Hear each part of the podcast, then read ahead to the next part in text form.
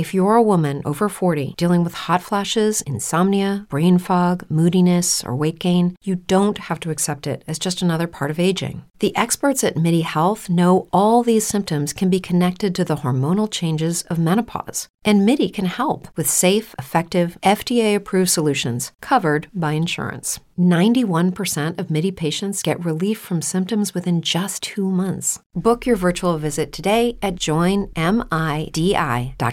At Parker, our purpose is simple. We want to make the world a better place by working more efficiently, by using more sustainable practices, by developing better technologies. We keep moving forward. With each new idea, innovation, and partnership, we're one step closer to fulfilling our purpose every single day. To find out more, visit parker.com/purpose. Parker, engineering your success. This is a podcast from Minute Media.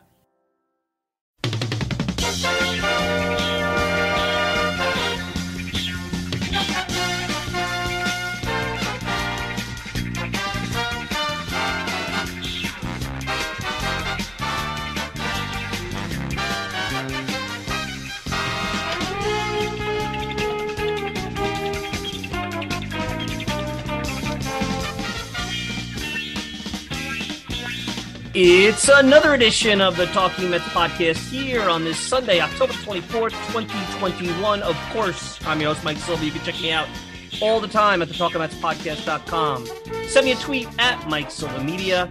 And you get the show on Apple Podcasts, Spotify, now Amazon Music, pretty much whatever podcasting service you desire. If you want to interact with me, Mike Silva at TalkingMetsPodcast.com, no G, Mike Silva at TalkingMetsPodcast.com. And of course, we want to thank our great partners over at Fansided. We couldn't do it without them. And joining me, as uh, I did last week, we're having these special, I guess we'll call them celebrity guest co hosts. Yeah. Devin Gordon. I'll call you a celebrity uh, guest co host here, author of So Many Ways to Lose, the amazing true story of the New York Mets, the best, worst team in sports. He was on earlier this spring. You could check him out over at ESPN. He's had kind of a little continuation of that book over there at Devin Gordon X, as in Xavier McDaniel. I'm a big Knicks fan. I had to throw that in the X. Ooh. So there he is, Devin. So last week I had uh, a good friend of mine who does some Islanders content, used to be co-host with me on uh, ESPN Radio out here on Long Island, and I got criticism. They're like, Mike, you talk over your your co-host. Do a better job. Think about the listeners. And I'm like, you know what? That's fair. I listened back. I could have done a better job. So my commitment to you, Devin, is I'm going to try not to talk over you. All right. So welcome Oh, in. beautiful. How you do doing? the same. I'm, I'm going to try to do the same. I wonder if I have the same habit. Maybe we'll find out. Maybe maybe We'll next week out. your listeners will be calling in and saying that that that co-host, that celebrity co-host of The yours. celebrity co-host. D. We could call you the D list celebrity co-host. There you go. That's little bit. perfect. I mean, I'm the D-list would- of the D list. At least you're on the D list, so you go like I'll that. take so. it. I'll ta- at least I'm on a list. So you're still doing some stuff for ESPN, Devin. Give the the listeners as we you know kick off here, so they get a little flavor. They have you have the book. I know that you've been doing some stuff for ESPN. What's been going on with you since uh, we had you on the show back in the spring? Well, I you know I write for a bunch of folks. ESPN has been um, the most consistent lately because of the baseball season, I think. So I wrote about the Blue Jays for that. I wrote about Vladdy Guerrero more specifically um, for them, and then I wrote this mess piece. But um, you know, I, I do stuff for the Atlantic and for the New York Times Magazine every now and then. Um, but right now, um, I'm I'm you know I'm hoping to start some big projects off and maybe take a little break from from magazine writing along with the Mets. We need some time off. We need to regroup. We need to figure some stuff out and come back strong. Are you wearing a Taiwan Walker shirt? What is the shirt you're wearing Oh, this is actually a Kemba Walker shirt. A Kemba Walker Kemba shirt. Walker shirt. So I'm going to tell you how I'm dating myself. If it, I first, when I first saw Devin's shirt before the show, I said, "Is that a Kenny Walker shirt?" Now there's some of the audience that are like Kenny Walker. Right there you go, Kenny Walker. One of my first Knicks teams that, and I've been getting into the basketball. The Nice. Knicks are looking pretty good. Only two games. Uh-huh. Uh, but the first team I ever rooted for, Knicks team, was the Rick Pitino Knicks in 1987. So when I saw the Walker, but Kemba Walker, there you go. So we got a little Knicks It's flair. it's a little for, for your viewers who can't see. It's a Johnny Walker design. Looks like the you know the Johnny Ah. Walker character, um, but instead of Johnny Walker, it says Kemba Walker. Um, and Kemba Walker, just you know, not to go on too much of a detour, but Kemba Walker is the only UConn graduate I I have ever liked. I went to Duke, so Kemba Walker, UConn graduates. You went to are just- Duke. What year did, did, you yeah. graduate? What year did you graduate? 98. 98. 98. So I was sort of smack in the middle of the K era. And I'll make you laugh. So I'm a St. John's graduate, and one of the best when I went to ah. St. John's, one of the best wins they had under that was that Fraschilla or Jarvis, the Jarvis team, going into Duke, going into That Cameron Indoor. Jarvis team. I was a Jarvis And team beating and us. beating Duke and Duke. Yep. I think Ron Artest may have been on that team. That Yep. now it's Metta World Peace. But when they did that, I remember. I think it was a January visit to Duke.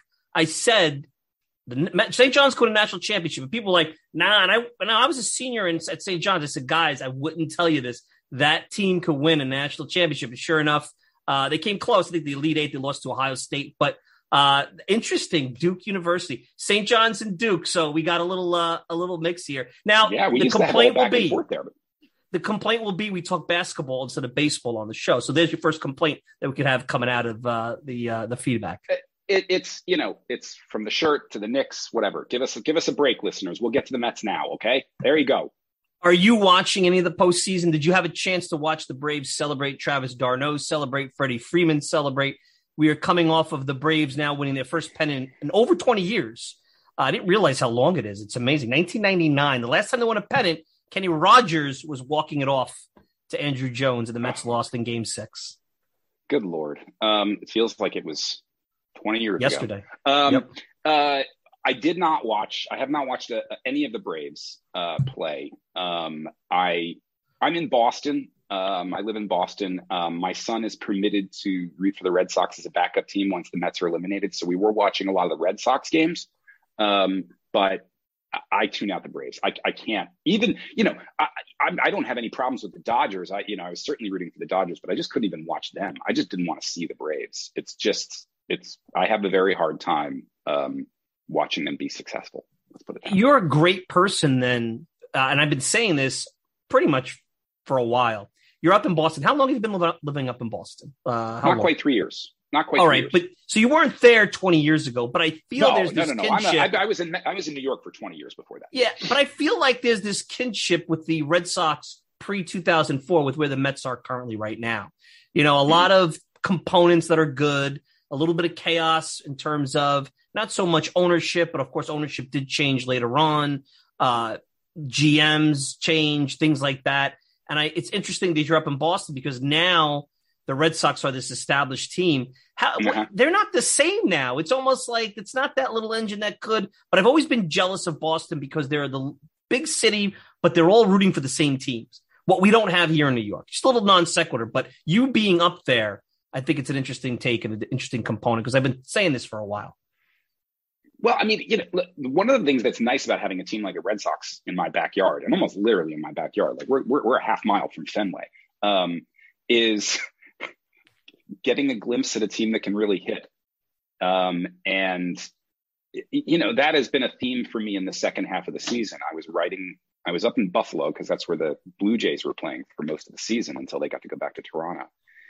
Uh, writing about Vlad Guerrero, watching him over and over and over again, watching that team over and over and over again. And this was mid July, late July into early August, which was, you know, right when the Mets season was falling to pieces. And it was instructive because we were all at that point, I think, still having this war between are the bats going to come to life or is this just our team? Right. And I think that the optimism was still there.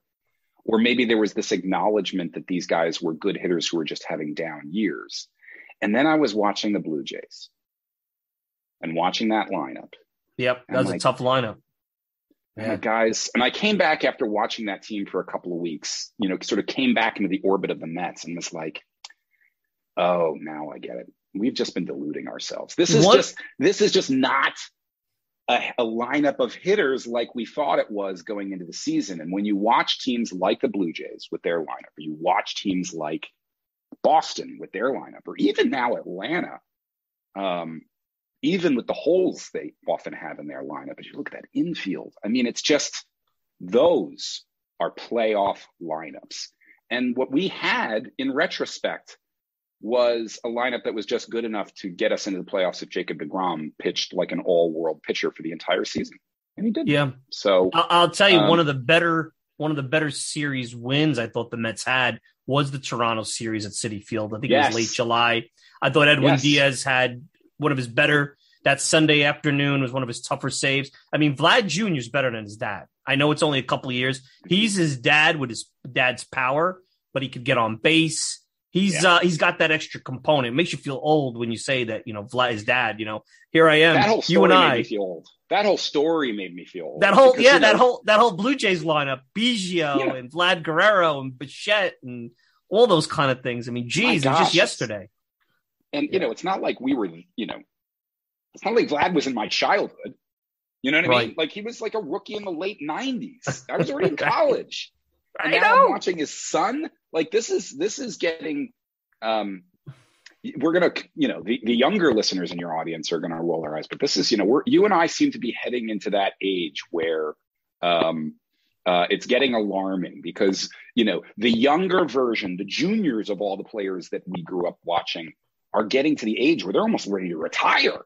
You know what I mean? Like right? like you know um so soon i don't know i'm worried that we're gonna like when is the first mlb grandson that we're gonna be witnesses to i watched your granddad play you know like The i'm fir- I, I, I worry we're only a few years away from that now Geez, that's true. I mean, look at that. Look, look at that. Now, you mentioned you're looking at these playoff teams and these playoff lineups, but I think there's a lot of learnings that as we go into the offseason, and I think this is going to be a long, quirky offseason. I mean, there was reports out today from Bill Madden in the New York Daily News that the winter meetings will be canceled, not because of COVID this year, but because there is work probably going to be a lockout. Yeah. Yeah. And and I don't know how much activity we're going to see before December 1st. I suspect not much unless a player's like, hey, I want to sign.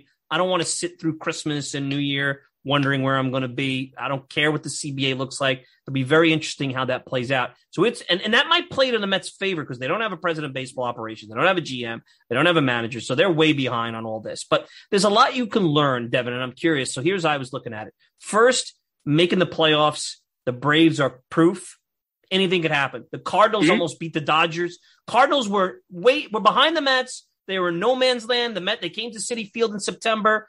It was al- it was plausible that the Mets could have overtaken them if they had won that series. They win 17 in a row, and they were uh, an inning away from beating the Cardinals. So there's the first thing. Making the playoffs matters. The second thing is it doesn't have to be the stars. Chris Taylor, uh, you know, uh, Adam Duvall getting some hits in the playoffs. Obviously, Rosario for the Braves, a guy that was, you know, on the scrap heap.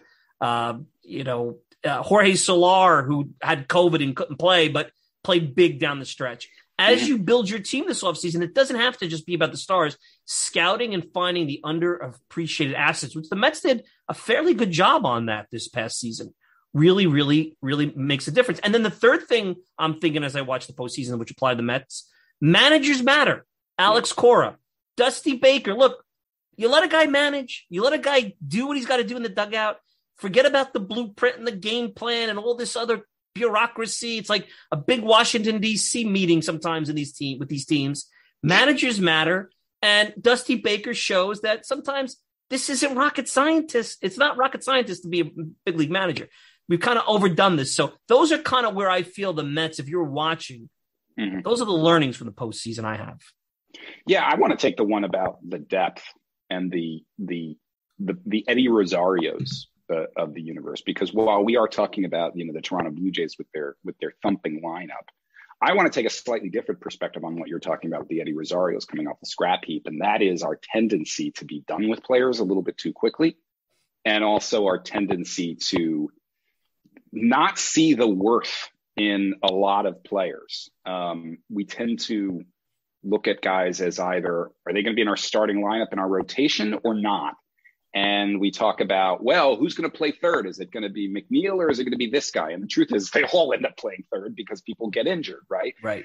And you know, there's there's there's this narrow line between, on the one hand, you look at guys like Jeff McNeil, JD Davis, Dom Smith. I think that those are sort of the parallel bats to the Eddie Rosario types that you're looking at, right?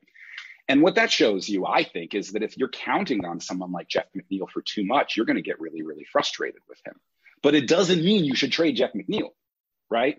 It, it doesn't mean that he's no longer a player that can help you win, or even that he's a player that you should get rid of because he's not going to hit his ceiling the way you think it was. Go- you know, he's not going to hit the ceiling you thought he had, or maybe it was a little lower than you thought he had.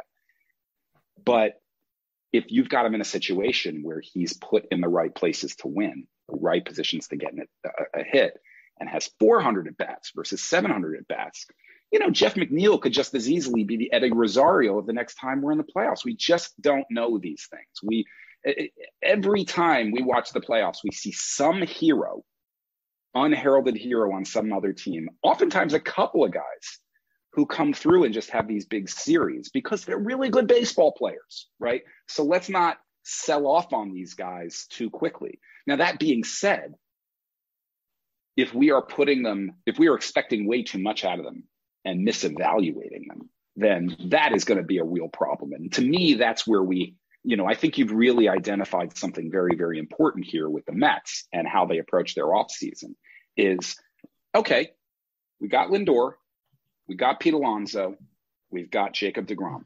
Those are three awfully good cornerstones to a team when you talk about superstars. But what happens not just the next level down, but even below that? And those guys, those are the teams. Like you look at the Blue Jays, you look at the Red Sox, you look at the Dodgers, you look at the Braves. Those guys are killing it. Those guys are really good players. And the Jeff McNeils on their teams are at the end of the bench.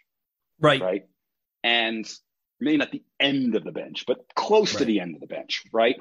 And I think that's what the Mets need to be aspiring to my concern is that it's a very, very difficult thing to build in one off season, number one. And number two, you described the work stoppage. My concern is that the word stoppage is going to be really bad for the Mets because I think what we need to be looking at this as is if the work stoppage happens in December, we have no idea when it's going to end, right? I don't think it'll end. Uh, I'll tell you this I don't see it ending before New Year's. And I so, would be surprised if on January 15th, we're hearing stories about spring training may not start on time. Okay. So you know that I, I I don't I don't unless the players are really willing unless the players are really willing to compromise, which I think they feel they have for a long time. Um, it'll be really interesting to see if these guys are willing to miss a paycheck because it could come down to that. Yeah, and I don't I mean, know. And I think the owners are betting, or some of the the Jerry Reinsdorf group. You know, I'm not going to put Steve Cohen maybe in that, and and I, you know, I don't. I'll put him aside because he's a new owner. The guys like Jerry Reinsdorf and the long term owners, they're the guys who are going to run this thing. They're the guys who are going to say this is what we need. Remember, they didn't want a Cohen coming in because they were afraid he was going to spend like a drunken yeah. sailor. Mm-hmm. So I think we're going to see that, which may lead to an NBA style fracas come Valentine's Day or March 1st, where now all these guys are looking for a home.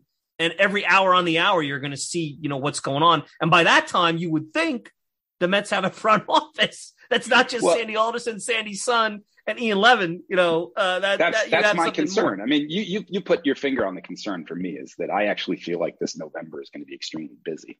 Um, for all those reasons, I think a lot of teams are going to be, particularly teams that have work to do, on their rosters are going to be really, really alarmed by the prospect of going into December, a work stoppage, not knowing when they're going to come out of it, not knowing how much time they're going to have to build a team coming out of it. And I just don't think the Mets want to be in that group where they're forced to scrap together, you know, their entire offseason, you know, in the middle of some laser show of free agency because it's so compressed now, you could argue that the Mets go into a situation like that with an advantage because they can just outspend everyone, which, and I do think that that is an advantage. But I, I think it's going to be, I'm getting really nervous about the front office situation because the, the clock to me is the factor. When I look at Twitter, I look at Mets fans reacting to this, you know, um, you know, criticizing folks in the in the media for being too critical of the delays and the chasing of the three big name guys who are never going to come. I feel like the thing that fans are overlooking is the ticking clock. The clock is ticking in a way that it never does. And while sure, we're going to come out on the other side of a work stoppage, knock wood. I mean, I hope we're not going to lose the whole season, but that is a lot of time off the clock that the Mets need to do a lot of work. Unlike, say, you know, the Dodgers or the, look at the teams in the playoffs, right? Th- those are teams that are not going to have to do as much work on their teams. And those are the good teams, the ones we're trying to beat. They're in good shape. The Mets have a lot of work to do. And we need November to get some of that done. Especially, you know, you look at Javi Baez, and I, you know, who knows if that report is true, but him saying, "Hey, look, if the Mets come in with an early big offer, I'm I'm there. I'll sign. There, it. Look, there, I, there's I your guy. that's true. But well, that, there's the there's the the real uh, question: Are there guys that are looking around saying, "I want nothing to do with a work stoppage and not knowing where I'm going to play"?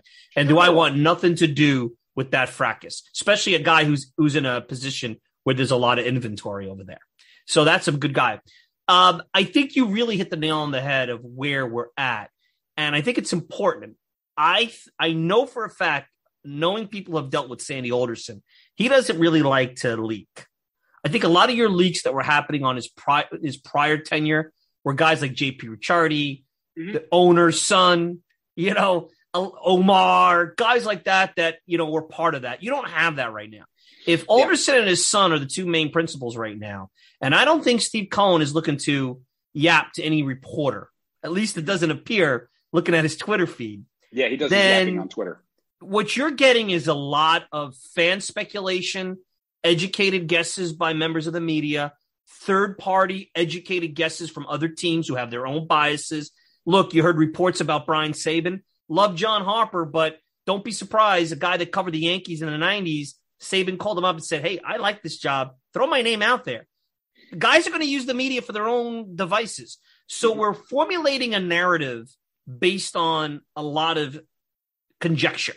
And that's mm-hmm. dangerous because that's now going to gaslight the fan base. That's going to agitate them. And we have to remember that we have to at least take a step back and give this owner a chance to show that things are different. We're putting this, and you wrote about a little bit the LOL Mets in your October 6th column. It's an easy narrative to look, they, they walk into it. I'm not criticizing mm-hmm. it. Your book kind of highlighted all that. But sometimes it's easy to p- paint that when we don't have the real information. And let's yeah. face it, it's much easier now in this journalism void, at least baseball wise, here in New York, and the football season going awry NBA just started. This, you know, the Yankees are boring. They just got Aaron Boone signs with three year deal, and we, God forbid, we touch you know them too much. Brian Cashman might get mad and not leak.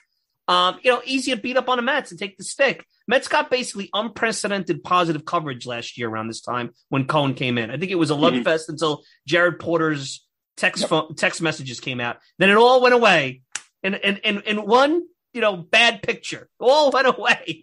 You know, and uh, I think we have to remember that that there is a lot we don't know. We don't know what's going on. We don't on. know. Yeah. And in, in a post-COVID world, there's Zoom interviews, there's virtual. Cohen's a guy that comes from an environment where a lot gets done virtually. It doesn't have to be a dinner and a meeting and a wine and dine. I'm not sure that's where this is going, like the managerial search a couple of years ago. So we assume nothing's going on. And uh, they had to do their due diligence on the three big names but did you ever believe it made sense for those guys? We we act like oh well you know Theo Epstein doesn't want the Mets. Well maybe it doesn't fit any team fits his world now. Billy Beane uh, lives in paradise out there in Northern California and he's got an ownership stake and he's got other business ventures. Do you want a guy coming here that has his eye on you know other things? That's a recipe for disaster. And then well, what? I, Milwaukee I, was just going to hand over their executive to the Mets. Uh, uh, uh, you know, that's that's exactly what small market teams don't want going into a CBA. So, you know, well, I, like, can we talk about leaks for a second? Because I think yep. leaks is an interesting subject, and and Alderson is is known, at least we think he's known for not leaking. Mm-hmm. Um, and this is something that the that that fans um, talk about a lot, and they tend to use leaks leaks um, in the pejorative sense. And maybe this is just me coming from the journalism side, where of course we depend upon leaks, we like leaks. Right. But there's a reason teams leak. There's a reason front office people leak stuff. There's a reason. And if you do it strategically, and you do it carefully, and you do it wisely, and also you do it ethically. Right. Leaks are not necessarily people gossiping out of school. That's called on background. And lots of front office people talk to lots of journalists on background to help them shape their stories, help them have context for the information that they're relaying. And occasionally, yes, to quote information that the Mets or whomever may want out there or think is useful to be out there, but don't necessarily want to trace back to a specific person because then that person gets asked the specific, specific questions about this. Leaks are useful. The idea that a front office cracks down on leaks and does not permit them, and fans look at that with a positive view. Look, can I disabuse fans of that notion? The next time you hear about a front office that cracks down on leaks and is very disciplined and doesn't permit that stuff to happen, get worried. Start hmm. getting worried and take my word for this because it means they're not accountable. It means they are not going to share the explanations for their decisions. And it means they like doing things that don't work in private where they can't be called out on them. If you look at any administration that has no leaks in the front office or prides itself on that stuff, when they get in trouble, and they always get in trouble. They crack down, they look inward, and they don't take responsibility for themselves. The fact that this administration, the Sandy Alderson Mets administration, does not have any leaks, why do we look at that as a good thing? Look at the track record of this administration. Look at the people who have worked there. Look at the things that they've gaslighted us about and not been direct about and not been honest about. Jacob DeGrom's MRI, the one over the summer that quote unquote came back clean, except that it actually revealed a small elbow tear. When you don't have leaks, this is what happens. The fans get lied to. And when things go wrong, when you don't have leaks, there is no accountability because they've all turned inside and made this a wall in which there's an inside and an outside. Well, you no, so you're throwing the whole other thing is they're letting the media shape the narrative. So I look at the athletic yes, report that's the thing, and and that's, that's and look, I'm I, I, one of the biggest things I thought with whether it's a GM or a president of baseball operations, and I'll tell you, I don't think they have to have a president of baseball operations. Uh, I think they could have a GM. I think you and I think Andy Martino uh, said it best. They have an owner with a lot of money. Even in a new CBA, I think that money will be an advantage. I don't think that ever will go yeah. away. Uh, they have a strong scouting department. You know, maybe the guys aren't on the team that that they scouted all of them and drafted, but I think they've done a nice job. Uh, they have a new analytics department that, at least from a defensive standpoint, had an impact. Mm-hmm. Um, and uh, it, it's not the same organization. I, I, I, think that that's part of it. Um, but what my problem is, and, and again, I, I could see your, where you're going, where you're saying the Mets created this by, you know, clamping down on on whatever it may be is the athletic comes out with a story with speculation from the other side where well people don't want to work for alderson and alderson's yeah. son and sandy alderson is going to uh, be hovering over the, uh, uh, you know whoever it is that's the exact same narrative they did with jeff wilpon mm-hmm. you know and I, I, last time i looked sandy alderson is not related to the cohens uh, Fred Wilpon, even though he has a 5% stake in this team, can't save his job like he saved Terry Collins' job for years and years and years and years. I do believe, and I well, I know that Sandy was brought in to get Cohen approved. I mm-hmm. don't think Bud Selig and Bud Selig's cronies and Rob Manfred could save his job if that's what's getting in the way. Um, yeah, and, I mean, and, and, and from what we understand, he's respected. So he's respected across the game. So I don't, I don't see where that sense. narrative is is is is is real. That story I, is not fake, but it's a lot of. You're a journalist. You could write a story and find the right source to give you what you need to make what you want to say sure, come out on sure. paper. I mean, it's not hard. You just got to find I, the right person to collaborate. I, also with. I agree with you. I think that there have been, you know, some of the beat speculation about the undesirability of the job, quote unquote undesirability of the job. Look, I'm not basing this on any personal reporting. I don't buy any of that for a second show me i mean to me that that is a journalist mentality being put onto a, a, a real world situation where they're not thinking about it from the right perspective people in baseball ambitious people in sports ambitious men in any walk of life like being around the guy with $12 billion. They like having friends who have $12 billion. They also like being in New York. They also like doing jobs running baseball teams where they can actually spend money and go get good players.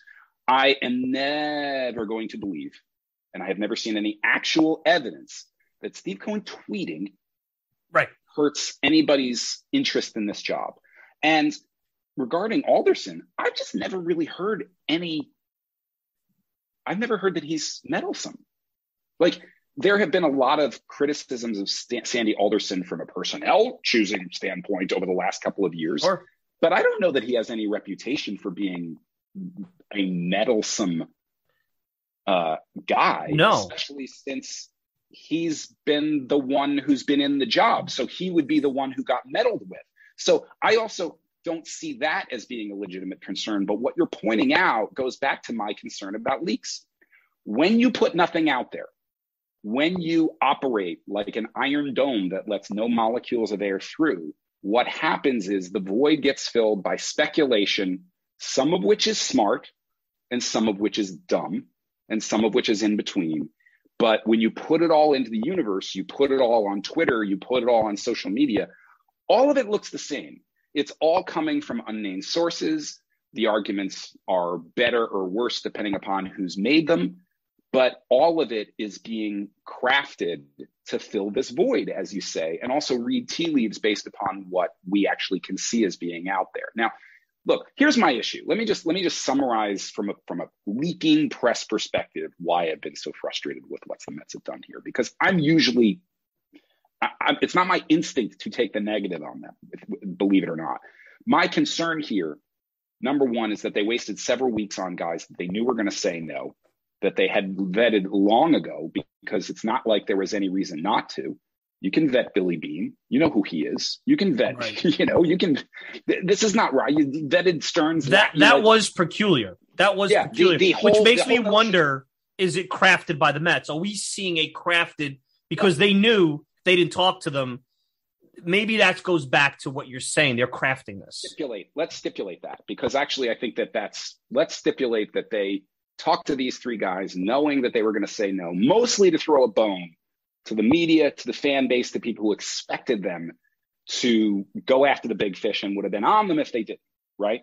Let's say that they did that on purpose. From a PR perspective, from a press perspective, from a marketing perspective, what you do and what the Mets should have done under that scenario is have front office people talk to reporters and say, look, we're not going to get these guys.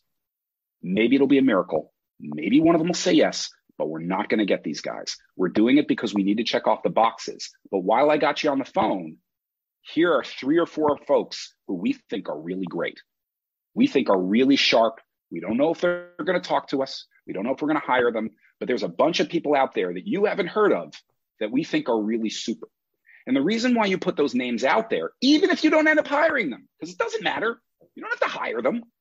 The reason you put those names out there is so that your fan base doesn't think your list of options and the media doesn't think your list of options was three guys that you were never going to get.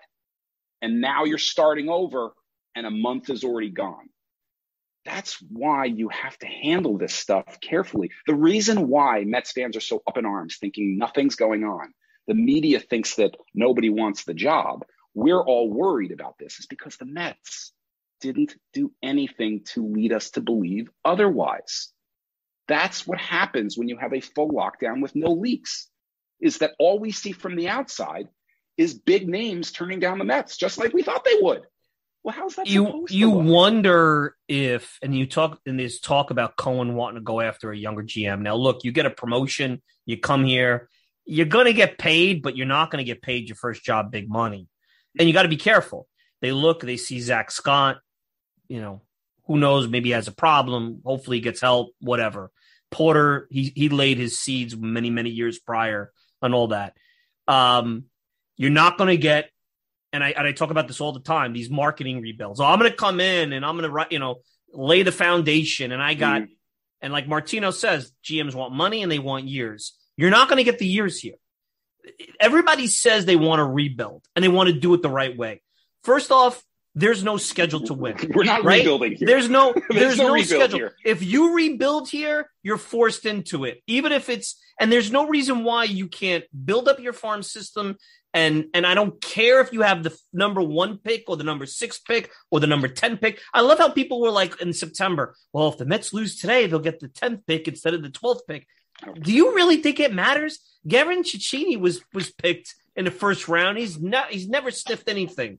Uh, Brandon Nimmo was a first round pick. I think he was 11th or whatever it may be, and he's a really good player.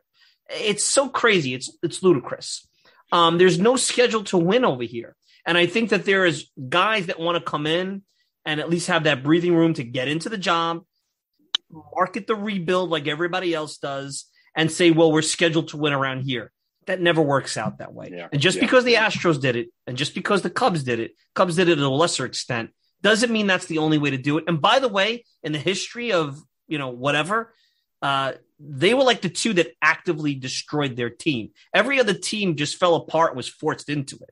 Yeah. You're usually yeah. forced into a rebuild. You try to win until you can't. The Pittsburgh Pirates, the 70s into the 80s, before they became a good team, they were forced into rebuild. Same with the Atlanta Braves, who became a dynasty. They didn't actively say in 1985, we're going to be really bad for five years. No, they they kind of just became bad. They Yeah. became bad and like, uh, and, and that's my thing. Um, you got to come in here, and the goal should be duality of winning and Yes. building constantly, and you can Yes. do that. And I feel like it's a either or, or the or the, it's being positioned where a lot of candidates it'll be an either or, and it drives me crazy because it doesn't have to be that way. And to me, I wonder is that a narrative?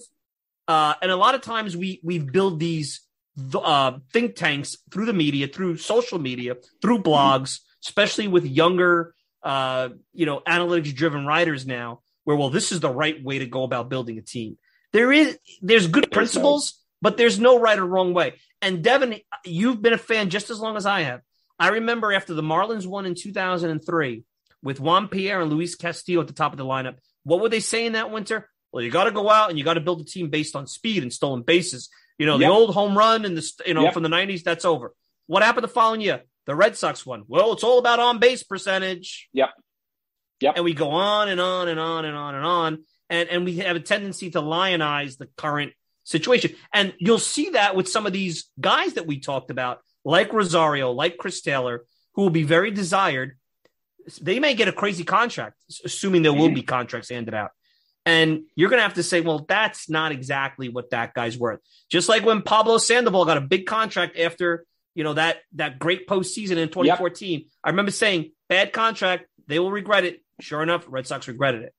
So we got, the point is, we have to like shy away from these uh, proclamations, the zero sum thinking Yeah. that hopefully is more us doing it and and Twitter doing it, not necessarily the reality of what's going on behind the door, behind closed doors. you know, it's always tough to separate that, right? Like, it, and it's exacerbated um, by an organization that's that that supposedly doesn't leak, except you know, of course they do. Leaks always happen, um, and that void that that creates, you know, the the, the you know the Brian Sabean thing um, is an interesting uh, thing to look at in terms of how these jobs and how these uh, hires get made.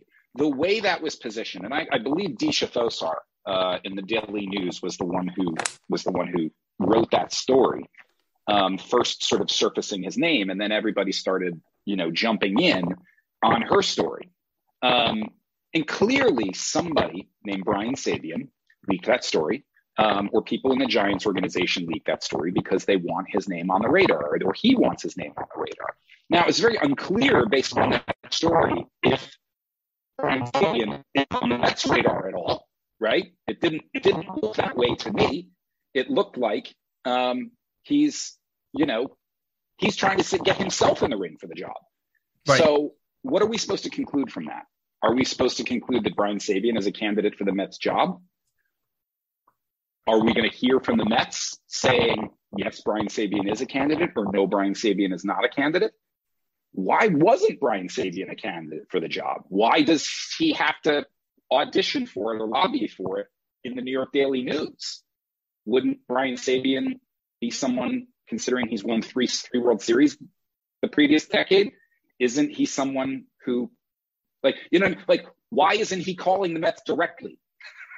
Right. Why isn't he? You know, it's why isn't you know what, Devin? It's weird because when when they went through hiring a president, uh, a GM uh, back in 2018, it went relatively quick, about a month, and you heard names, Doug Melvin and Brodie Van Wagenen's name got thrown out there like at the end, and no one took it seriously, and he winds up getting the job. And then with the managerial search, it was pretty well sourced, typically by SNY. Well, this is what's going on. You're getting none of that now. Not even SNY. And SNY and Martinez Yeah. are usually the guy that gets most of what is at least the skeletons of what's going on. It's really interesting that nothing, zero, which makes me wonder is there something to, and let's remember, these guys, there's 30 owners. They're all in cahoots. They're all talk. Mhm. They all may have decided, hey guys, we're just, we're slowing down. Play the World Series, do your little, you know, nickel and dime business just to get ready for the offseason. It's all about the CBA. We don't want to hear Yeah. and, and and you could talk about collusion and all that stuff. Believe me, if the owners don't want to spend, they won't spend, and you'll never prove collusion.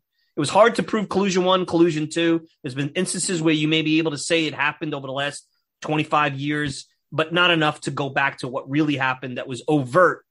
I mean, overt. They, they, they drove by the cop at 90 miles an hour back in the 80s. That's the only reason they got caught. They got so arrogant that they drove mm. past them with a radar gun and said, No, that's not true. It's like, well, yeah, it's true. So it's really weird, and Yeah. it makes me wonder if the CBA is playing into it because there is no sense of urgency at all for a manager. You know, Shildt is out there. Mets probably won't get him. I don't think he's going to sit around and wait unless there's something happening. Unless truly there is an iron curtain, and all this, and the media is kind of poking around and looking around and doing it. Nobody, nobody's getting anything. It's the it's the most amazing situation I've ever seen, and I truly believe that's what's going on because I don't think anybody's report is anything more than educated, sourced guesses. That doesn't mean they're lies. They're just well thought out suppositions, maybe so to speak. if you can I can I just speculate something as a journalist here? Mhm. If the Mets were more public with some of these names, isn't it possible that's that they wouldn't run into these calamities because somebody might unearth it before them? Yeah, unless they feel that going, I guess one of the things that they could be afraid of is fans latching on to a name and perhaps the, I guess it's the public outcry or the disappointment or, you know, maybe they, they're afraid They're that, do that anyway. will shy away. Maybe they're afraid they're going to lose a really good candidate.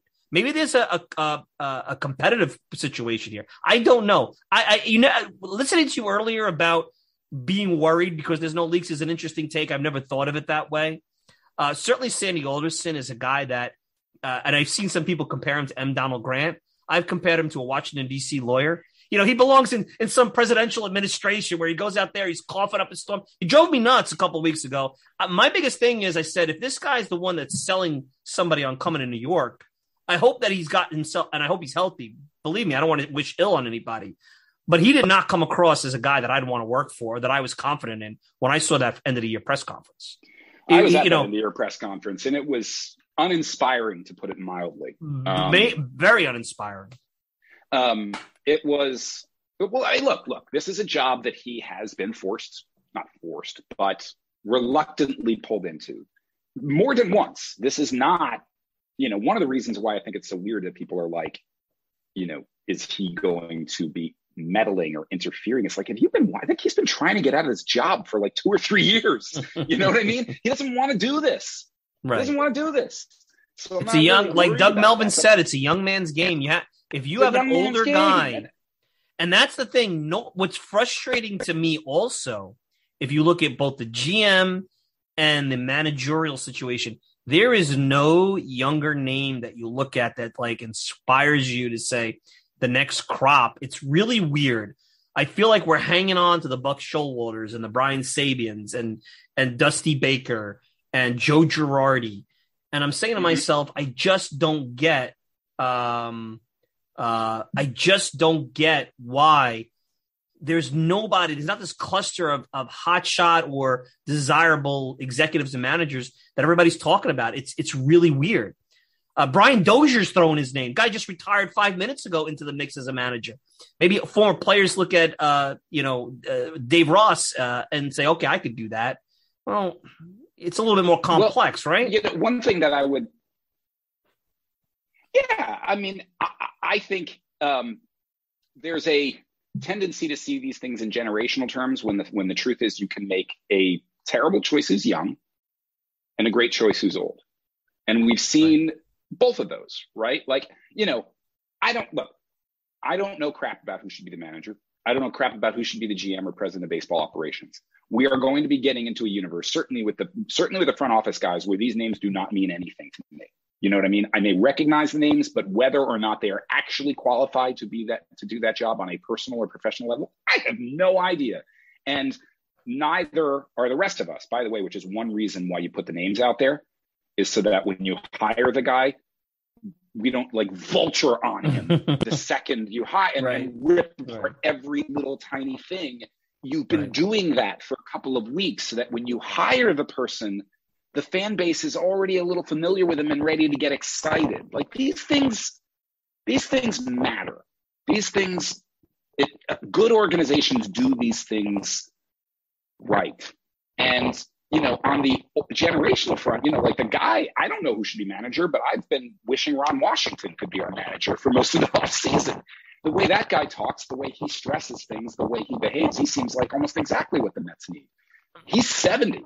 I don't care if there's a 70 year old managing the team next year, especially if the players love him. But I do worry, like, what worries me about the Mets is just I just don't trust their personnel decision making. It's not a generational thing. It's not, oh, I wish they'd go with younger analytics guys because they're too old school. It's not that at all. I, I think we're all into the analytics era pretty strongly. I don't think that, and even the old school guys, quote unquote old school guys, I think that they're they're old school by comparison, right? They're balancing everything and using this stuff as much as anything, you know, using it as, you know, I don't really think that there are any true old school guys left. But what I worry about is just the Mets' judgment. Are they going to pick a good guy? Are they going to pick someone who's well, not a jerk? I'm gonna I'm gonna make you laugh because no matter who they hire, no matter who they hire for president of baseball ops, GM, manager, a couple of things come to mind. First, everybody criticizing the Dodgers because they're starting relievers in a postseason, which is mind boggling. A $300 billion payroll. Max Scherzer's tired. I'm saying to myself, what is going on? What is going on? But I just, as we're talking, I Google real quick. I know Ron Washington, you brought up, manager of the Texas Rangers, back to back pennants, lost one brutal World Series loss. And this is a headline from the yep. Bleacher Report, October 28th. He John McNamara He right. John McNamara. Right? October 28th, 2011. Here's the headline Bleach Report Rangers versus Cardinals, game seven. Blame Ron Washington and fire him. He's a great motivator, but he can't manage a bullpen. And I'm saying to myself, everybody, I've heard when you said Ron Washington. Tell me how much everyone loves Ron Washington come June 15th when the Mets, you know, blow a bullpen game and all that. It's it's just what's funny is is that uh, it doesn't matter who gets hired. Well, and it, they really have to have a thick skin. You have to have somebody, and I, and I'm curious as we really wrap up here. I yeah. want somebody that knows what they're getting into because this is pre 2004 Red Sox territory yoke around the neck. I mean, you your book kind of talks about that. Your book talks about there's these spurts and there's these moments where you're about to break through, mm-hmm. but there's almost like there's that anvil holding you back. Somebody's got to break through. Somebody's got to do what Theo Epstein did. Um, and I need someone who could appreciate scouting and analytics. I think we have too much, you know, zero sum thinking. It's got to be one or the other. And that's really where uh, I'd like to see whoever they hire, GM, president, whatever. And then I think that will translate into the right people in the organization at that point. Look, the the there is the reality here, and we have seen it in sports over and over again. Catastrophic process. Everything looks like it's going wrong. Disaster, disaster, disaster. They make a miracle hire, get the right person, and everything goes from there. You know what I mean? Like the truth be the truth that the idea that um, chaos and catastrophe never works out, we know is not true. Now, that's not a strategy that I want the Mets to be going in with, but you know, that is a way of saying the Mets could come out of this with a really, really good president of baseball operations. They could come out of this with a really good GM. And ultimately, it is true that that's all that matters. And I hear that from fans, you know, in the Twitterverse all the time. All that matters is that we end up with the right person. That is true. What if we don't? And the fact that the Mets have this approach with these people to make this hire in the past, and it has gone badly, suggests that if they get it right, it'll almost be like luck. You, you don't want to do the Jets thing here. You got to do this. Yeah, like, you don't want to do I the Jets thing. Yeah. I, I, I want us to, I, I want the Mets to be successful because of um, excellence of process, because that's replicable. That's how you know you're building a good team that can do this for over and over and over again. I'm going to throw you, you the evil the evil empire scenario. That'll be great for media. That'll be great for, you know, tons of podcasts and radio. Yeah. But I think will be the antithesis of good process and probably a little wacky. What about Jeff Luhnow and Carlos Beltran? You bring the you bring you bring the guy back that built the Astros. You bring him Beltran back, who should have never been fired. You know, I, I to this day the sign stealing thing I think was punishment for Taubman and the Astros being, like you said earlier, kind of Iron Curtain, and then the Iron Curtain got blown out. And, and look at what the Emperor had no clothes. It's funny because again, we lionize, and this is the way you do it. And sure enough, the Emperor had no clothes. And it's too good to be true. It never is. Nothing is perfect. The Evil Empire scenario. Well, okay. okay.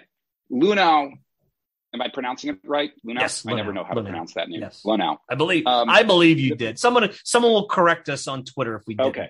Um, the Mets can't hire him because of the um, the sexual harassment scandal in Houston.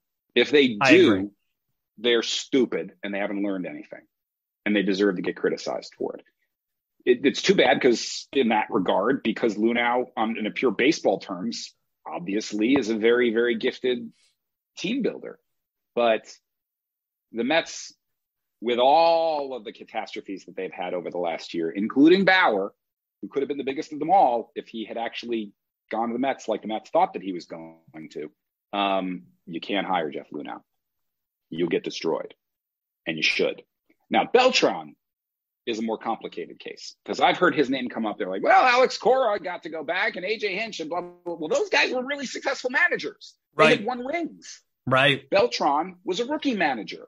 And look, I you know, if you go back and you read and trust the reporting from the time about why Beltran didn't ultimately get the job, it wasn't just because of the sign stealing thing. It's because it seems pretty clear that when he was confronted about it by Van Wagenen and Will yep. and all he handled it poorly. He, he handled yep. it very, very poorly. Very poorly. And yep. if that is the reason why you did not hire him then, right? Don't hire him now. Don't hire him now.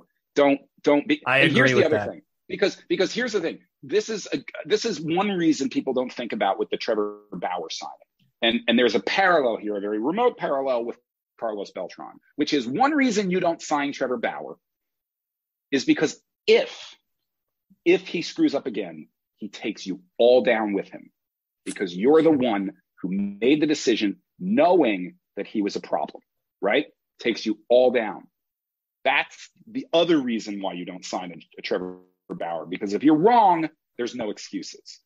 Parallel situation here with Beltran. If you hire Carlos Beltran to be your manager and it becomes a problem or a disaster, oh my God, how on earth could you let this happen? Of all the people you let into your building, telling yourself it would be different, Carlos Beltran? And it's a shame What's because I think he'd have a lot to offer on a coaching staff. He I don't might, think he wants to do him, that. Let him. But it's yeah, I, someone else. Let him go too, manage someone else. That's a crazy. So yeah. the interesting thing, what I find funny though, and this goes back again to you're in the media.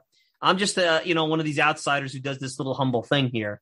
Is that the media now says, well, it's okay for him to get a job. They there was no chance he could. And you're that. right. He he. You're not. You're not. But you're right. He got fired because the way he handled it in front of his bosses and I think there was a chance that he was going to have his job and he would not have been fired. But I think they were concerned he that have. he could not have. There, I think I that think there was a lot there. There was a lot I think there. He might have.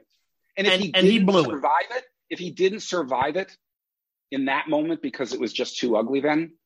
Right. He would be getting another chance now. He would be. And I still think somebody will give him another chance at some point. It does seem like people think that he would be a very gifted manager, Right. but it can't be the Mets. Right. The guy's got to go be a successful manager somewhere, try it somewhere. And you know what, Carlos? Five years from now, I still don't want you as our manager. I'm sorry. I don't ever want to see Carlos Beltran in a Mets So, uniform again. so what I are you going to be doing now? So you're not, so you're not going to watch the World Series. You're not going to watch is this conundrum World Series. I actually want Dusty Baker to win, and I'll, I'll, I'll, I'll say this: for I, I don't, Yeah. I never really was, I never really hated the Astros. Uh, I didn't like a lot of the people that were in that organization. They're everything that's wrong with baseball, but you know, God bless them. They built a good team, and I think Dusty deserves a title. I think maybe he can be the guy that could bring some sanity back to this game where everything is about the plan and can we just watch the game? Can we can we manage by watching the game? Does everything have to be like a stock portfolio? And maybe Dusty could be the hot. Well, let's bring back you know normal managing from you know all these years. So I'm rooting for Dusty. Uh, I don't hate the Braves. I don't really care if they win. It doesn't bother me. I'm past all that, man. Even the Yankees don't bother me as much anymore. Maybe I'm getting too old, man. Maybe I just Mets Yeah, are I'm out. surprised to hear That's that. it. I'm surprised to hear that. I mean, it um, probably. I'm saying that now because they're out. If the It's Yankees good won, emotional. bother It's good mental health for you. I mean, I'm sure just, that your you know, mental health is probably better. What are you, what are you going I- to do? look, I can't control it. I can't control it doesn't you look. know? I'm not going to be. I'm not going to be beside myself if if the Braves win the World Series. I'm just not going to pay attention. I'm just going to, you know, it's NBA season now, as far as I'm concerned. Watching the Knicks. love basketball. You know, we've got really, you know, unlike football and and I guess to a certain extent baseball, we've got a couple really, really interesting basketball teams in New York that I'm very excited to watch. And let me know, Mets, when you've decided to pick someone to run the organization, and we'll. Do you realize, Devin, that Yankees in chaos a little bit, Mets situation, two bad football teams, chaos in Brooklyn, the Nets get blown out, and there was a protest uh, supporting Kyrie Irving in front of the Barclays Center. I saw that. uh, you know, nobody cares about hockey boomer, right? The Knicks are the bastion of stability and and The and Knicks. what what the Knicks. So it takes time. Thank God for the Knicks. Thank God for the Knicks. Thank God for the Knicks. That's that's how we're going to end off. Thank God for the Knicks. This has been great. You were a great co-host. I hope you enjoyed it. Um, Thank you. we got to do it again. So, okay, real quick, um, before I, we wrap up here, Devin Gordon, So Many Ways to Lose, the amazing true story of the New York Mets, the best worst team in sports, came out in March. If you haven't read it yet, uh, check it out at Devin Gordon X. You got anything going on? Uh, what's what you got? Halloween next week. Are you dressing up as Terry Collins for Halloween? Halloween. Um, I'm not. I'm not dressing up. I, I got to get. I got to figure out the kids. My son is going as Shang Chi. My daughter is going as a character from Clueless. Uh, throwback. That's still a thing. crazy. Clueless is Clueless is Clue- still she a thing. loves Clueless. Clueless is still a Wow. thing. She loves Clueless. Clueless That's like a is college. That's a college movie that you like. That's a, like when I was a kid. Did you want right? to dress up as your dad's uh, character in a movie your dad watched? Probably not. Guess kids today now, like you know, who knows? Yeah. It's it's everything is new. There's no old anymore. She- my daughter loves it, and yeah, I'm gonna you know I'm gonna gonna get into some basketball season. And um, you know, early next year when the Mets come back, I've got you know I've got a Mets piece that I'm cooking on, so I'll be back with some Mets stuff at the start of next year. Devin, this has been great, man. Let's do it again. Have a great Sunday. Yes. We'll talk soon, buddy. All right, Alrighty. thanks. Be well. Playtime. Devin Gordon, good stuff. Hope you guys enjoyed another edition of the Talking Mets podcast here with the uh, celebrity co-host. He's on ESPN. We could consider that a celebrity. All right, you know, look, like I said, we're going to continue to bring you content. You know, I, I was thinking about taking a week off, but I'm like, you know, it's such a weird time right now where um, you know anything can break. You know, we don't know what's going on. Uh, but I think we had a lot of fun. I think we had some interesting things that we could talk about here. Devin brought up a great point about leaks or lack thereof and what that could really mean for the Mets. So stay tuned. I'm sitting here just like you are, waiting to see what's next. And similar to what we talked about with my buddy Joe Bono last week uh, on on last week's show, it's hard to even build a team or even know what's going on between the CBA. Um, you know, not knowing who what even the Mets strategy is here. Are they still looking to do a president and a GM? There's a lot of unknown, so it's hard to even do hot stove. So this is an unprecedented off season. This is a different time. So we'll continue to try to do some fun stuff, and hopefully you enjoyed another edition of the Talking Mets podcast. You can check me out all the time at the talkingmetspodcast.com. Send me a tweet at Mike Silva Media, and you get the show on Apple Podcasts, Spotify, now Amazon Music pretty much whatever podcasting service you desire. If you want to interact with me, Mike Silva at talkingmetspodcast.com. No G, Mike Silva at talkingmetspodcast.com. And check out our buddy, uh, our buddies, Rising Apple, over at the Fansided Network. We're part of the Fansided Podcasting Network. Great partnership with Minute Media. Love those guys. Check it out. I'm your host, Mike Silva. Enjoy the rest of your week. We'll be back with another show next week. Till then, take care, everybody.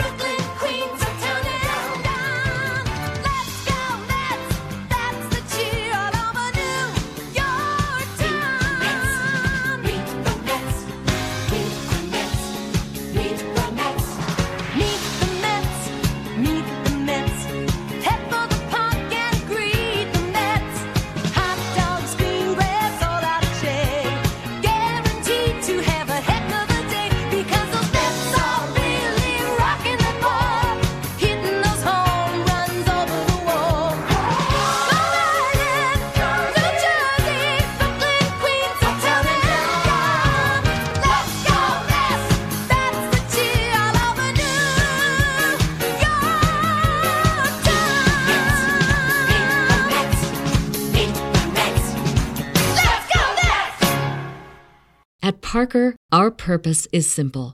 We want to make the world a better place by working more efficiently, by using more sustainable practices, by developing better technologies. We keep moving forward.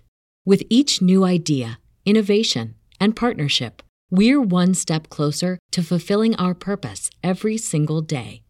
To find out more, visit parker.com/purpose. Parker, engineering your success.